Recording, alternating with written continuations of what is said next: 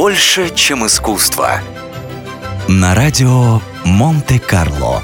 Жанна Ланвен. Для многих женщин работа и материнство – вещи часто несочетаемые. Однако, если бы в 1897 году у француженки Жанны Ланвен не родилась дочь Мари Бланш, мир не приобрел бы выдающегося модельера, а история моды была бы неполной. У самой Жанны с детства жизненные перспективы были не самыми блестящими. Самая старшая из 11 детей в семье, максимум на что она могла рассчитывать, это стать рядовой портнихой.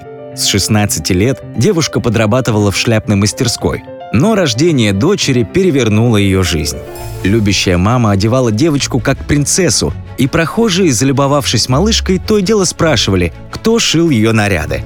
Так у Жанны появились первые клиентки – Позже, когда клан Вен придет успех, она всегда будет помнить, с чего начинала, и в любом ее магазине обязательно будет продаваться детская одежда, а на логотипе ее компании изображены мать и дочь, держащиеся за руки.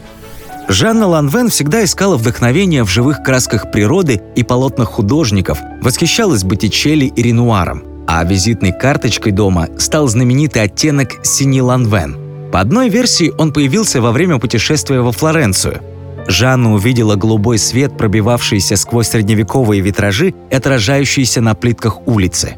По другой версии, Жанна позаимствовала этот оттенок у итальянского художника 15 века Фра Биато Анджелико. Как бы то ни было, но этот цвет практически всегда присутствовал в коллекциях Ланвен. Критики моды утверждают, что наряды от Ланвен не всегда можно назвать оригинальными, однако их неизменно выделяла нестандартная отделка – Жанна любила вышивку, узоры из бисера, кисточки, бахрому и другие мелкие, но такие важные детали. Дом моды Ланвен был создан как дом высокой моды. Несмотря на несколько десятилетий, в течение которых компания выпускала одежду прет-а-порте, стремление к шитью как искусству, заложенное его основательницей, в конце концов победило. С начала 21 века, спустя почти 100 лет с момента основания модного дома, Ланвен снова вернулся к искусству от кутюр. Больше, чем искусство. На радио Монте-Карло.